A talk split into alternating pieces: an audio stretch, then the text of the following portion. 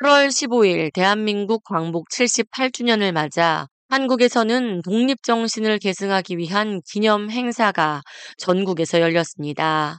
이런 가운데 한국에서는 광복절에 맞춰 개봉한 영화 오펜하이머가 사전 예매율 56%라는 압도적인 기록을 세우며 흥행을 이어가고 있습니다. 중국에서는 8월 말 개봉을 앞두고 있으며 원폭 투하 78주기를 맞는 일본에서는 아직까지 개봉이 미정인 상태입니다. 세계 70여 개국에서는 이미 지난 7월 개봉에 흥행 수익 6억 달러를 돌파해 크리스토퍼 놀란 감독의 최고 히트작으로 기록되고 있습니다. 미국이 일본에 원자폭탄을 투하하지 않았다면 8월 15일 일본의 무조건적인 항복이 없었을 수도 있는 만큼 우리 민족의 광복 역사에서 원자폭탄의 의미는 긴밀하고도 큰데요. 원자폭탄 개발자의 삶을 다룬 영화 오펜하이머에 대해 더 자세히 조명해 봅니다.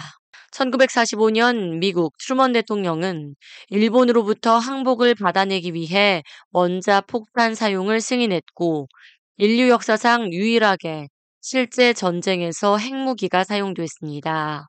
1904년 뉴욕에서 태어난 줄리어스 로버트 오펜하이머는 부유한 유대 가정에서 태어나 하버드대 화학학사, 독일에서 물리학 박사를 마치고 캘리포니아 버클리에서 재직했습니다. 마치 치아, 독일이 우라늄 핵 분열을 발견하자 자유진영 국가들은 나치보다 먼저 원자폭탄을 개발하기 위해 논의했고 미국 정부가 승인하며 역사상 최대 규모의 맨해튼 프로젝트가 시작됐습니다. 맨해튼 프로젝트를 위해 로스앨러모스 국립연구소장으로 임명된 오펜하이머는 세계 최고의 과학자들과 협력해 2년 7개월여 만에 원자폭탄 개발에 성공했고 마침내 1945년 7월 16일 뉴멕시코에서 진행된 맨해튼 프로젝트 테스트에 성공했습니다. 이어 8월 6일과 9일 일본 히로시마와 나가사키에 두 개의 원폭이 투하되며 20만 명의 피폭 사망자를 낳았습니다. 당시 오펜하이머는 나는 이제 죽음이요 세상의 파괴자가 됐다고 탄식했습니다.